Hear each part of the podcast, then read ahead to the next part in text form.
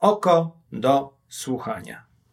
Oko do słuchania, Agata Szczęśniak, dzień dobry. Rozmawiam dzisiaj z Edwinem Bendykiem o tym, co może nas czekać po pandemii. Kiedy już wyjdziemy z zamknięcia w naszych domach, kiedy gospodarka zacznie z powrotem działać, co zmieni się w świecie?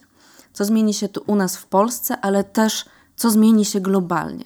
Edwin Bendyk jest dziennikarzem tygodnika Polityka, ale jest też badaczem przyszłości. E, nie przypadkiem to on jest kierownikiem Ośrodka Badań nad Przyszłością Kolegium Civitas i od wielu, wielu lat zastanawia się nad tym, jak te procesy, które już obserwujemy dzisiaj w świecie, jakie będą miały skutki dla tego, co wydarzy się za 5, za 10, za 50 lat. Edwin Bendyk był jedną z pierwszych osób, które w Polsce opisywały skutki upowszechnienia się internetu, a ostatnio jest osobą, która bardzo dużo zastanawia się nad rolą samorządów jest e, kimś, kto bardzo dużo podróżuje. W ostatnim roku odwiedził 80 miejscowości, e, no i teraz bardzo dotkliwie odczuwa zamknięcie w domu. A skoro mówimy o przyszłości, to zapewne wkrótce będziecie rozliczać swoje pity.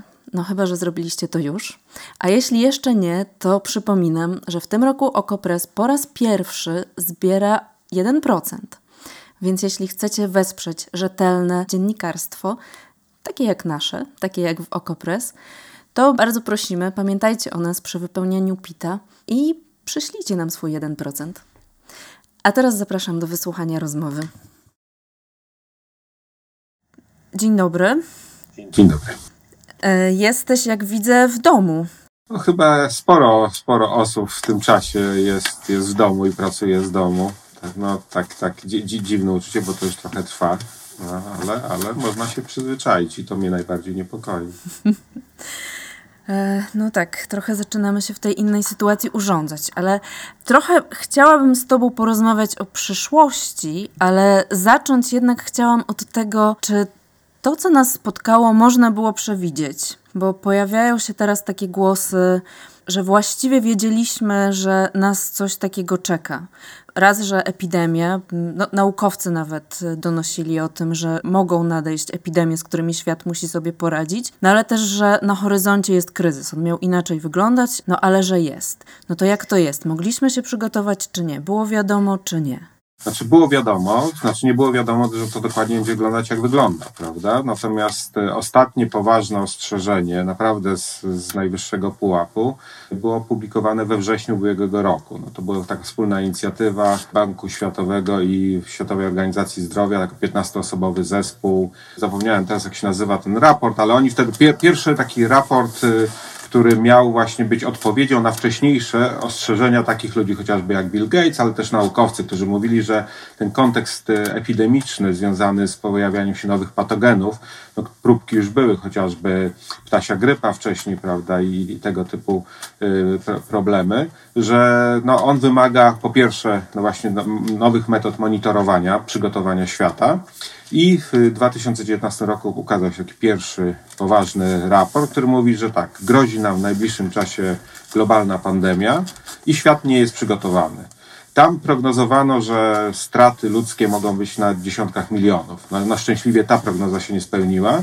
Natomiast y, jesteśmy bliscy spełnienia prognozy gospodarczych, bo oni zwracają uwagę, że skutkiem pandemii będzie recesja, która może przekroczyć 5%. No i to jest bardzo prawdopodobne, że w taką recesję świat y, wejdzie. Także to było. Mhm. No, no i co? Wiadomo. Czy były tam też jakieś zalecenia? Coś mogliśmy z tym zrobić, czy tak tylko wysłuchać? Znaczy były zalecenia na najbliższy rok, że, że jakby to, żeby wykorzystać najbliższy rok, no właśnie na wzmocnienie się czyli między innymi chociażby przygotowanie zapasów, prawda? Infrastrukturą krytyczną w czasie pandemii jest służba zdrowia, prawda? I przygotowanie tego wszystkiego, co widzimy, jak teraz nie działa, czyli brak zapasów strategicznych, sposób organizacji służby zdrowia, czyli nawet jeżeli jest wystarczająca nominalnie liczba łóżek, no to y, stan zatrudnienia personelu, prawda? Nawet jeżeli też nominalnie nie brakuje lekarzy, to fakt, że oni nie tylko w Polsce pracują na wiele etatów, prawda? A przynajmniej w wielu miejscach, czy pielęgniarki, które pracują w wielu miejscach, w związku z czym stają się źródłem zagrożenia, bo przenoszą potencjalnie patogen z jednego miejsca do drugiego. W momencie, kiedy próbujemy to ustabilizować, czyli przywiązać ich do jednego miejsca, zaczynają się kolejne problemy, tak jak w domach pomocy społecznej, bo nagle brakuje personelu medycznego w ogniskach najgorszych zakażeń. Znowu problem nie tylko Polski, bo to jest najbardziej zaskakujące, że w równym stopniu nieprzygotowane były kraje, zarówno te, no, dawniej mówiliśmy trzeciego świata, czy rozwijające się, jak i centra cywilizacyjne. No, Stany Zjednoczone są tutaj o tyle e, takim przykładem ikonicznym, bo też w 2019 roku pojawił się inny, już nie pamiętam przez jaką organizację, przygotowany raport analizujący z kolei stan y, gotowości służb zdrowia różnych krajów na kryzys. No i Stany Zjednoczone były ocenione najwyżej. Prawda? Dostały na pierwszym miejscu, były w połowie Czyli były 2019. bardzo dobrze przygotowane, tak?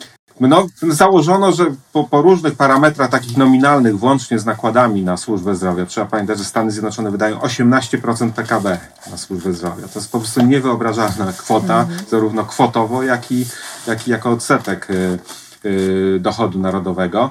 No i za to wszystko mają teraz to, co, co mają, prawda? Więc, więc tutaj rozbieżność między tym, co wiedzieliśmy i przed tym ostrzegali eksperci, a, a stopniem naszego nieprzygotowania jest no, co najmniej zdumiewająca. To można tłumaczyć na, na różne sposoby, na ile tutaj winę ponoszą względy strukturalne, czyli systematyczne przez lata y, destrukcja sfery publicznej, również w wymiarze służby zdrowia, prawda? Czyli oszczędzanie. Trudno powiedzieć. Doprowadziliśmy do prywatyzacji ochrony zdrowia i nagle mamy ją upublicznić.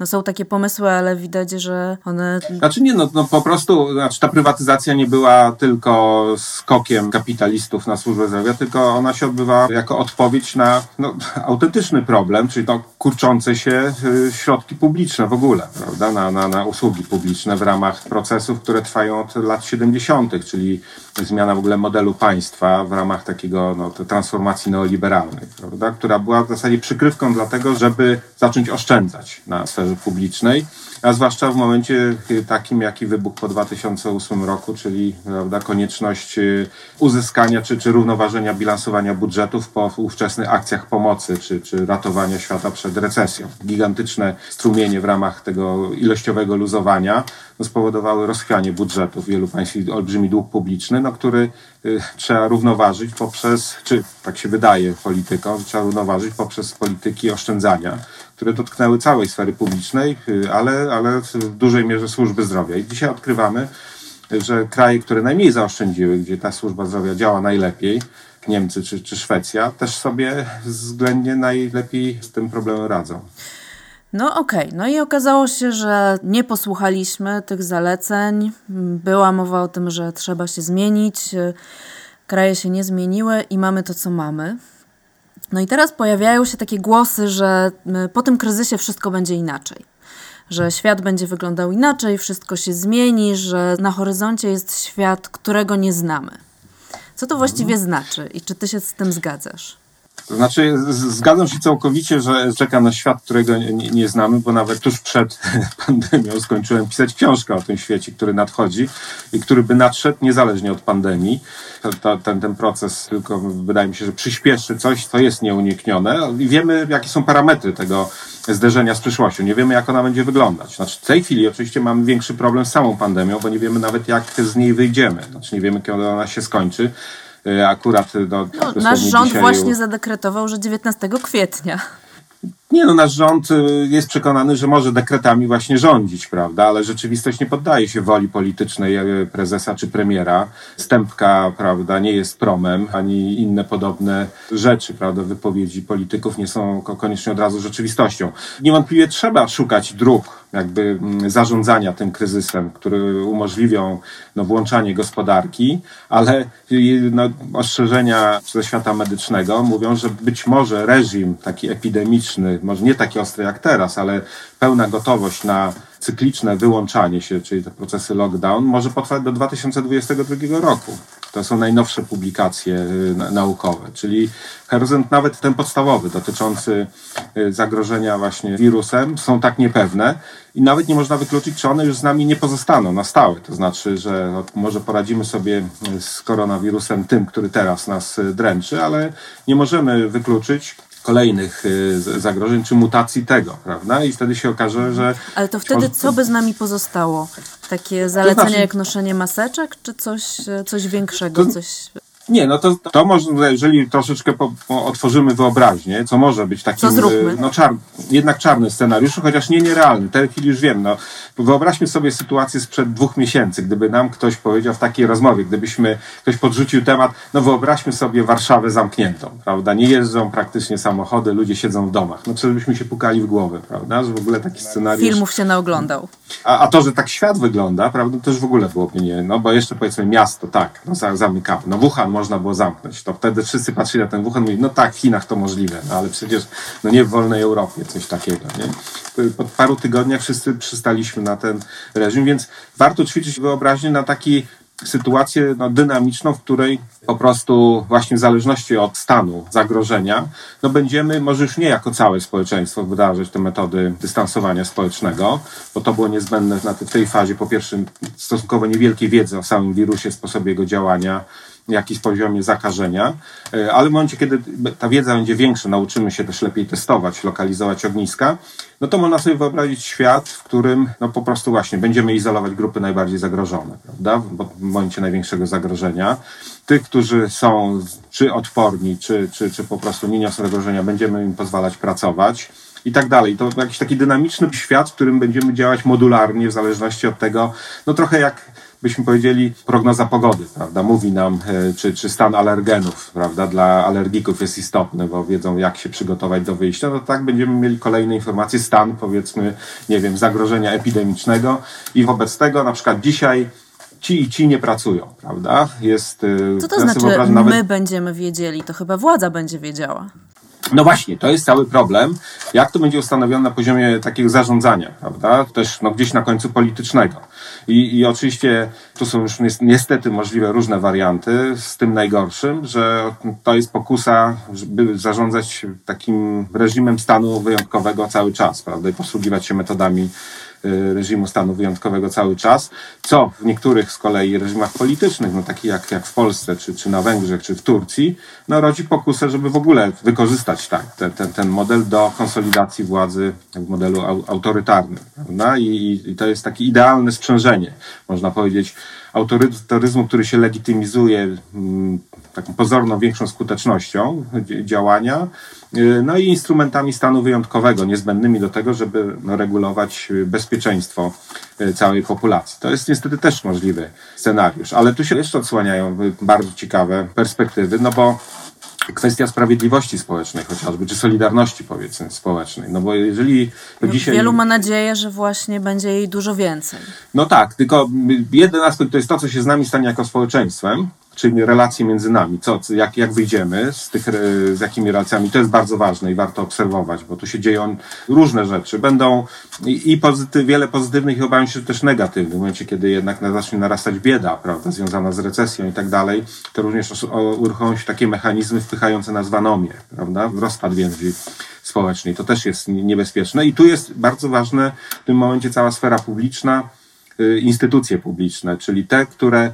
To, to jest zresztą ciekawe, że cała idea solidarności społecznej, która jest nie tylko aspektem życia społecznego, ale również kształtowana przez instytucje publiczne w ramach, nie wiem, podatku progresywnego, publicznej służby zdrowia i tak dalej, była odpowiedzią czy wy- wynikała z inspiracji pracami Ludwika Pastera i powiedzmy wiedzą epidemiologiczną z XIX wieku. To Leon Bourgeois, który był twórcą teorii solidaryzmu, był zainspirowany właśnie e, Pasterem i, i że jego odkrycia mu uświadomiły i dały argumenty na to, że ani liberalizm jako, jako teoria autonomii jednostkowej, ani socjalizm jako uzasadnienie dla kolektywizmu nie odpowiadają na rzeczywistą strukturę społeczną, no, która jest oparta na współzależności jednostek i, i społeczeństwa i to wymaga jakby zupełnie innej konstrukcji sfery usług publicznych jako takiego mechanizmu dystrybucji solidarności. No we Francji, we III Republice to wdrożono do dzisiaj, jakby w jakimś sensie nie tylko Francja ten model realizuje. I dzisiaj stojemy jakby znowu, ta, ta epidemia, czy, czy ta pandemia stawia problem solidarności w nowym świetle, który sprowadza się do pytania, no tak, że jeżeli sprawdzi się to, co mówiliśmy przed chwilą, czyli taki reżim włączania, wyłączania według parametrów zdrowotnych, no to całe rzesze ludzi będą na przykład nie ze swojej winy, prawda? Y, nie mogły na przykład pracować, czy biznesy nie ze swojej winy, no na przykład restauracje będą wyłączane co jakiś czas, prawda? Mhm. I nie będą dostawały dochodów, no a inni będą mogli w tym czasie pracować. No więc czy nagle się okaże, że, że możliwym rozwiązaniem będzie powrót do jakiejś wersji socjalizmu, tak? Takiego, czyli, czyli uwspólniania zasobów. Socjalizmu? Tak, to pojęcie wraca jak najbardziej, jak najbardziej. Nie tylko za, za sprawą Berniego Sandersa w Stanach Zjednoczonych, prawda? Który no, jak wróciło jako... za sprawą Berniego Sandersa, to wiele osób w Polsce zwłaszcza krzyczało komunizm, komunizm, coś strasznego tutaj nam przynosi Bernie Sanders. No to niestety, jak patrzę nawet na naszych liberałów głównego nurtu, to oni są znacznie bliżsi czarnej sotni gdzie indziej na świecie niż, niż ten. No po prostu akurat demokratyczny socjalizm, którego e, reprezentował Bernie Sanders, no jest właśnie odpowiedzią na te problemy. Mhm. No to jak to by mogło działać? Jak, jak ten socjalizm jak tak po epidemii by no, działał? To jest dobre pytanie. Lub zapytajmy je inaczej. Jak możemy zorganizować społeczeństwo, które właśnie ma taki problem, jak powiedzieliśmy, tak? w którym część ludzi nie ze swojej winy nie może na przykład pracować lub prowadzić działalności gospodarczej, prawda, i ponosi straty. No i teraz jak to może działać? No może jeden działać tak, że jest umowa społeczna, która mówi, że poprzez państwo, instytucje państwa, robimy jakiś model redystrybucji. Pojawia się chociażby idea powszechnego dochodu gwarantowanego, prawda, w tej chwili bardzo silnie, zresztą jest wdrażana. Jest już w kilkunastu krajach e, różnego typu rozwiązania odwołujące się do powszechnego dochodu gwarantowanego są wdrażane jako odpowiedź na ten kryzys. Hiszpania będzie wdrażać to już nie tylko na czasy kryzysu, ale jako stały element. I to, i to jest jedna z odpowiedzi, że gwarantujemy no, wszystkim... Pojawił się postulat, żeby na poziomie Europy w ogóle to wprowadzić. No właśnie. Jest, jest taki list e, tak, podpisany tak, między tak. innymi przez Aleksandra Kwaśniewskiego, Olgę Tokarczuk, no właśnie, papież o tym mówi ostatnio, mhm. też powiedział w czasie Wielkanocy. Więc grono zwolenników y, tej idei, i to jest jedno z możliwych rozwiązań. To jest również y, rozwiązanie, które mówi, że po prostu generalnie, tak, właśnie gwarantujemy wszystkim, jakby partycypujemy w ryzyku po prostu doznania nie, niezawinionego tutaj niepowodzenia. No i to może również dotyczyć przedsiębiorstw. W jaki sposób, nie chcę mówić, bo to bardziej jest rozmowa dla ekonomistów, jak to technicznie zorganizować, mhm. ale to jest model w jakimś sensie odwołujący się, nie, nie mówię, że socjalizm, bo nam się socjalizm kojarzy z centralnym planowaniem i tak dalej. Tu nie chodzi o, o to, że zabierze. Bardzo się w Polsce się bardzo źle kojarzy. Nie, tu chodzi o socjalizm jako uspołecznienie kontroli nad zasobami, prawda? I sprawiedliwą dystrybucję uwzględniającą kontekst społeczny i inny. I to jest jedne mhm. możliwe Czyli rozwiązanie. po prostu zakładamy, że niektórzy ponoszą trochę większe koszty w tej sytuacji, nie ze swojej e, winy. ich wspieramy. Nie, nie ze, ze swojej winy. Argumentacja konserwatywno-liberalna nie ma tu uzasadnienia, bo nie można powiedzieć, że oni są leniwi, prawda? Bo jak nie mogę wyjść z domu i pracować ze względu na to, że, że po prostu nie dostałem testu, który mnie dopuszcza, prawda? Albo jestem w grupie zagrożenia, prawda, no to, to nie, nie wynika z mojego lenistwa, w związku z czym jestem uprawniony do jakiegoś, yy, prawda, właśnie udziału w, w dobrobycie, czy w, jak w dobrostanie wszystkich. Ale niestety możliwy jest inny wariant. To jest taki, bym powiedział właśnie, który z, z sprzężeniu z władzą autorytarną, y, może prowadzić do wzmocnienia takiego polityki, jakby konsolidacji zasobów w ręku oligarchii polityczno-gospodarczej, prawda? Że przy ograniczonych zasobach wykorzystujemy sytuację kryzysową do konsolidacji i władzy, i zasobów, prawda? Czyli nie przejmujemy się tymi, którzy wypadli. Używamy argumentacji tutaj pseudoliberalnej, prawda, mówiąc, o, no nie poradzili sobie, nie potrafili się dostosować do, do, do nowych warunków rynkowych, musieli przegrać, a tak naprawdę y, wykorzystując instrumenty władzy politycznej, konsolidujemy jakąś oligarchię, która taki rodzaj disaster, można powiedzieć, mamy disaster socialism, czyli budowa socjalizmu jako odpowiedzi na katastrofę i to, co jest dobrze już opisane w literaturze, disaster capitalism, to, co Naomi Klein prowadziła, czyli wykorzystywanie katastrofy do tego, żeby uprzywilejowana grupa tylko mająca dostęp do zasobów politycznych, prawda, y, dyskontowała to. No, u Naomi tak? Klein, ale to też pojawia się w wielu filmach katastroficznych, gdzie właśnie y, jedna grupa jakaś wyróżniona ze społeczeństwa ma dostęp tak. do zasobów, a reszta no, no, musi o nie walczyć albo gdzieś tam sobie żyje na marginesie, który tak naprawdę jest niesamowicie szeroki, bo obejmuje większość społeczeństwa. No właśnie, to, to niestety nie jest nieprawdopodobny scenariusz. Zresztą tak się stało po 2008 roku. Przecież ta odpowiedź wtedy y, na, na tamten kryzys była de facto skokiem y, kapitalistów na, na publiczną kasę. Tak? Przecież oni sprywatyzowali te strumienie y, ilościowego luzowania, które skoncentrowały się tak naprawdę w rękach tego przysłowiowego 1%. To nie jest takie proste, ale generalnie rozwarstwienie, przecież największy wzrost nierówności nastąpił w wyniku kryzysu, wielkiego kryzysu finansowego 2008 roku, za sprawą zresztą głównie przejęcia transferów publicznych. Tak? No więc wiemy, że, że taki scenariusz jest możliwy. Natomiast co jest ciekawsze, no to jest to, i, i, i tu jakby do początku dyskusji możemy wrócić, co nas czeka po bo znaczy my i tak musimy ćwiczyć, niezależnie od samej pandemii. Pandemia przyspiesza konieczność myślenia o świecie, który i tak kończy się wzrost bez ograniczeń. To znaczy model rozwoju kapitalizmu, jaki jeszcze do, do, pandemii, jeszcze wielu ekonomistów wierzy, nie przestanie wierzyć, że jest możliwy, czyli wzrostu bez końca.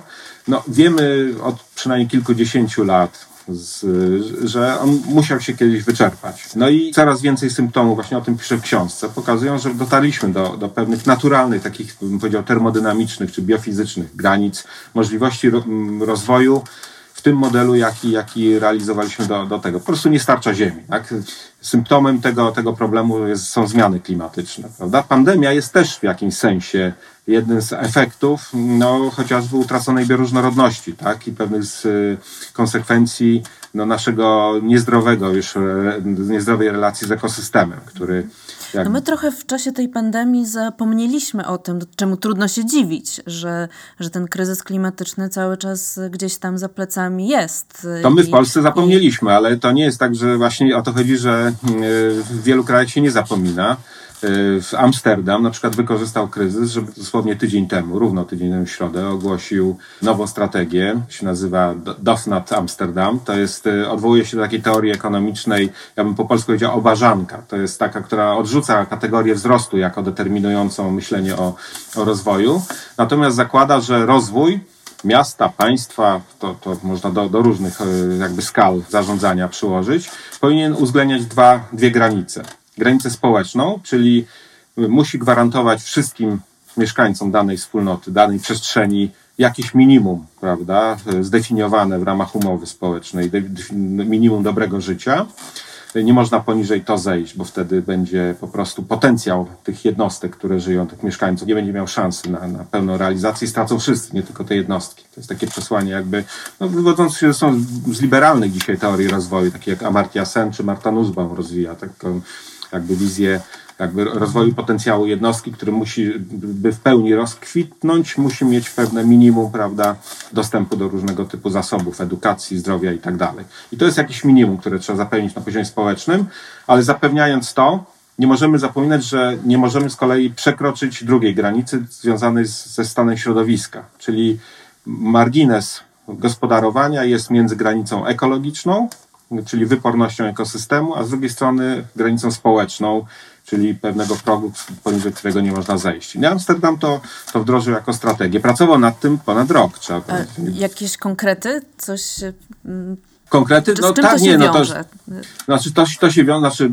Amsterdam pracował nad samą tę strategią, pracowali rok, natomiast przygotowanie wielu jej elementów mieli już wcześniej, bo chociażby Amsterdam wdraża od wielu lat taką ideę gospodarki y, obiegu zamkniętym, to się nazywa, czyli circular economy, czyli taka, w której stara, minimalizuje y, odpady, tak? Której, ale nie chodzi o recykling, tylko o całe cykle wytwarzania usług i produktów, którym jakby nie używa się pojęcia odpadu, prawda? Minimalizuje się, że to coś, co jest y, odpadem w jednym procesie, jest surowcem dla innego procesu, prawda? I tak się konstruuje cały sposób jakby wytwarzania y, usług i produkcji miejskiej, to co się dzieje w obszarze miasta. Więc to jest jakby jeden z elementów. Teraz to wszystko zostało spięte w całość i to się przykłada na konkretne już dyrektywy, które będą zrealizowane. To jest chociażby dostępność do mieszkań.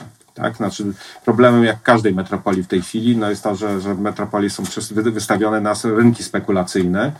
Prawda? Na, na płynność finansów y, powoduje, że ceny nieruchomości gwałtownie rosną. Odpowiedzią na to jest y, po prostu budownictwo komunalne tak? i podaż mieszkalnictwa komunalnego, które niweluje spekulacyjne nadwyżki cen. No i, i to jest jedna z odpowiedzi. Amsterdam będzie mocno szedł, ale to budownictwo z kolei będzie miało określoną charakterystykę ekologiczną, tak? Będzie związane z pewnym y, planowaniem, związanym z, też z urban gardening, czyli rolnictwem miejskim i tak dalej, nie? Więc to jest cały połączony system naczyń, które no, ma odpowiedzieć na to wyzwanie podstawowe, prawda? Jak zapewnić dobre życie, w zgodzie z ekologią. Nie pojawia się tam w ogóle kategoria wzrostu gospodarczego, tak? Y, tylko jakby bilansowania zasobów w tych dwóch parametrach, społecznym i ekologicznym, gdzie gospodarka ma służyć zapewnieniu jakby te, temu celowi. Znaczy, no, ja wyobrażam też sobie zupełnie inne podejście i je właściwie mhm. słyszę w wypowiedziach na przykład Mateusza Morawieckiego, który mówi o tym, że musimy być gotowi na to, żeby jak skończy się epidemia, jak najszybciej wskoczyć,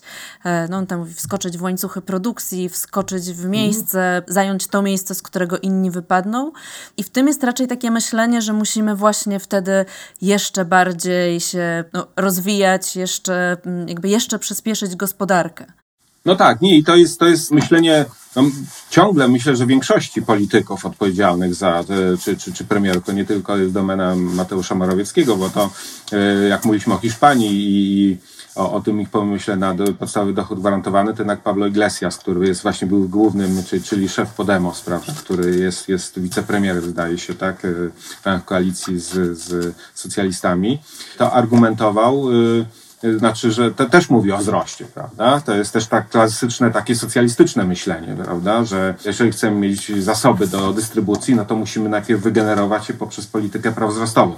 To ciągle tak, ciągle jest. Natomiast też trzeba pamiętać, że nawet w ramach tego paradygmatu, jak się popatrzy na Unię Europejską w tej chwili, komunikaty tuż przed świętami, 13 państw europejskich, z tym 5 największych gospodarek, no zadeklarowały, że sposobem dla nich na wychodzenie z kryzysu i pobudzanie gospodarki, nawet jeżeli to będzie ciągle paradygmat wzrostowy, y, bo ciągle jesteśmy niewolnikami jakiegoś języka, prawda, które trudno szybko zmienić, to ma on się odbywać zgodnie z zasadami Europejskiego Zielonego Ładu, czyli tej strategii modernizacyjnej, która została przyjęta w zeszłym roku, prawda? I w Polsce wie, wielu liczy, że ona pójdzie do lamusa właśnie ze względu na, na kryzys.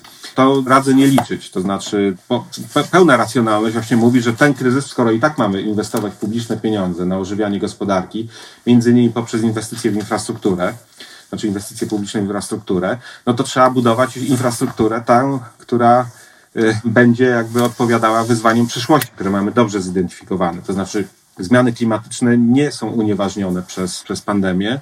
Przeciwnie, no one wrócą. Do, do, to, w tym roku będziemy mieli mniejszą emisję. No jak będzie recesja, to oczywiście będzie mniejsza emisja gazów cieplarnianych, ale to nie rozwiązuje problemu strukturalnego. W związku z czym dobrze jest połączyć większe zaangażowanie środków publicznych właśnie w realizację celów Europejskiego Zielonego Ładu. To, co jest, y, co, do czego też można wykorzystać i to w kręgach zwolenników tej zielonej modernizacji, tak umownie powiedzmy, no to jest to, że odpowiedź już teraz na, na tę pandemię, te błyskawiczne, bardzo radykalne działania pokazały, że jak trzeba, znaczy, że jesteśmy w stanie wykrzesać wolę polityczną. Jeśli coś sytuacji, nas do tego zmusi. Zmusi. No więc mamy już przećwiczoną wyobraźnię. Teraz chodzi o to, że tę wyobraźnię odnieść do zagrożenia nie mniej realnego niż, znaczy tak, potraktować poważnie ostrzeżenia dotyczące ze zmianami klimatycznymi, nie popełnić tego samego błędu, jaki popełniliśmy z ostrzeżeniami w związku z pandemią, prawda? Wydawałoby się, że kaskada jak na logikę to jest całkiem oczywiste. Oczywiście polityka nie kieruje się logiką taką oczywistą, tylko innymi regułami, ale tu, tu jest najciekawsza przestrzeń, bo to po prostu będzie jakieś pole sporu bardzo ciekawego, prawda? I, no i zdecydują, znaczy historia zna takie przypadki, no, znaczy w XVII wieku w podobnej sytuacji była e, Europa, gdzie też suma różnego typu kryzysów doprowadziła do wielkiej recesji, załamania gospodarki i odpowiedzią były jakby dwie, można powiedzieć, odpowiedzi. Pierwsza, modernizacyjna, zainicjowana zresztą przez Holandię właśnie i, Amsterdam, czyli skok do przodu do kapitalizmu, prawda? giełda, wymiana towarowa, zwiększenie udziału nauki w kreowaniu wzrostu gospodarczego, technologii i tak dalej. No i odpowiedź y, nasza, lokalna, w Rzeczypospolitej, prawda? czyli regres. Znaczy wtedy myśmy odpowiedzieli właśnie tym odpowiedzią polityczno-oligarchiczną, czyli ówczesna oligarchia u władzy, czyli szlachta, zamiast postawić na innowacje, no po prostu zastosowała rodzimy wynalazek folwarku, prawda, i, i dostępnych zasobów pracy chłopów do tego, żeby jakby zwiększyć swoje zasoby. Ale to był, był to de facto regres w stosunku do, do, do tego, co się działo w centrum. Więc dzisiaj nie musi być inaczej, prawda? Oczywiście żyjemy w innym świecie niż 400 lat temu, ale jeżeli nie zinterpretujemy tego, co się dzieje jako konieczną szansę, tak bym powiedział, no to, to, to wypadniemy, a nie zajmiemy czyjeś no to, miejsce. To, to na koniec właśnie jeszcze o tych politykach i o tej klasie politycznej, bo my w Polsce tak patrzymy na to w krótkiej perspektywie tych wyborów, które nas czekają. Nie wiadomo kiedy, bo ciągle nie wiemy, kiedy te wybory będą. No właśnie. E, no ale ta pandemia chyba no, ma szansę też trochę coś więcej, głębiej zmienić w polityce. No i tu pewnie jest pytanie o to, czy, mm, czy wyniesie jakichś innych polityków do władzy, którzy mają właśnie myślenie mm, skupione na przyszłości, na tych innych projektach, czy radykalnych w tę, czy tamtą stronę, czy jakieś e, powstaną nowe formy uczestnictwa w polityce? No, czy, Co myślisz? Boję się, że tak, y, w, pierwszym takim y, momencie też o tym mówiliśmy, no jest skłonność to generalnie wszędzie, tak, każdej władzy które do wykorzystywania sytuacji do, do, do konsolidacji swoich zasobów. Nawet w dobrze ugruntowanych de demokracjach jest, jest ta pokusa, że jak się raz wprowadza mechanizmy stanu wojennego czy wyjątkowego, prawda, to one zostają na dłużej, prawda, potem niechętnie się z nich wychodzi. Nawet przy pełnej demokratycznej kontroli one służą e, władzy. Więc to jest jakieś e, ryzyko, które też jakoś definiuje przestrzeń polityczną potem, prawda? No to jest ciekawe, ciekawe bo, bo to też daje szansę pojawienia się nowym rzeczywiście aktorom, czy nowym liderom, którzy pojawią się z jakimiś nowymi pomysłami funkcjonowania w tej nowej już rzeczywistości, będą mieli na to propozycje. Na razie, mówiąc szczerze, to nie, niespecjalnie widać, tak? No, ale to dlatego, że to jest za, za wcześnie najprawdopodobniej. No mamy tę klasę, która jest, i na razie jeszcze, no nawet chociaż ze względu na, na stan, w którym jesteśmy, no, trudno dostrzec. No, przestrzeń publiczna jest zamknięta tak naprawdę. Nie? Jesteśmy, korzystamy z, z, internetu jako namiastki, ale tak naprawdę większość instrumentów y, jest nam odebrana w tej chwili takiego jakby szukania y, czegoś nowego. Więc tutaj absolutnie trudno cokolwiek przewidywać. Poza tym, że na pewno pierwszym momencie można się spodziewać wielu takich negatywnych rzeczy, zwłaszcza tam, tam, gdzie są te pokusy autorytarne, to konsolidacji tych systemów. Natomiast to, co jest bardzo ciekawe i w Polsce widać, wyraźnie ja tu liczę, ale to jest też być może moje takie odwieczne jakby obciążenie, że wbrew takiej dominującej przekazie publicznym media głównego nurtu, nie, nie tylko propagandy rządowej, ale, ale w ogóle w tych ogólnopolskich mediach, zwraca się głównie uwagę na wypowiedzi przedstawicieli władzy centralnej. Prawda? No, relacjonuje się, co mówi minister Szumowski jako twarz tego kryzysu, to czy Mateusz Morawiecki jako, powiedzmy, plecy tego, tego, tego kryzysu. Prawda? No i oczywiście patrzymy, co robi prezes, no bo on swoją grę jeszcze prowadzi. E, natomiast wydaje się, i oczywiście taka mantra powtarzana jest nie tylko w Polsce, że to jest czas powrotu państwa centralnego i scentralizowanego. Znaczy, tak by się wydawało. A, znaczy, a ty zaraz powiesz, że to jest czas powrotu miast. Nie, dokładnie to jest, wystarczy nawet popatrzeć na badania Dzisiaj, e, dzisiaj czy wczoraj? Wczoraj, tak? Było w Wyborczej, no zaraz po świątecznej Gazecie Wyborczej badania zespołu Radosława Markowskiego. Takie pierwsze z cyklu, które mają badać e, Polaków, nastroje i w ogóle jakby postawy Polaków w czasie pandemii. No i komu najbardziej ufamy? Kto sobie najlepiej radzi z, z pandemią? No samorządy sobie najlepiej radzą.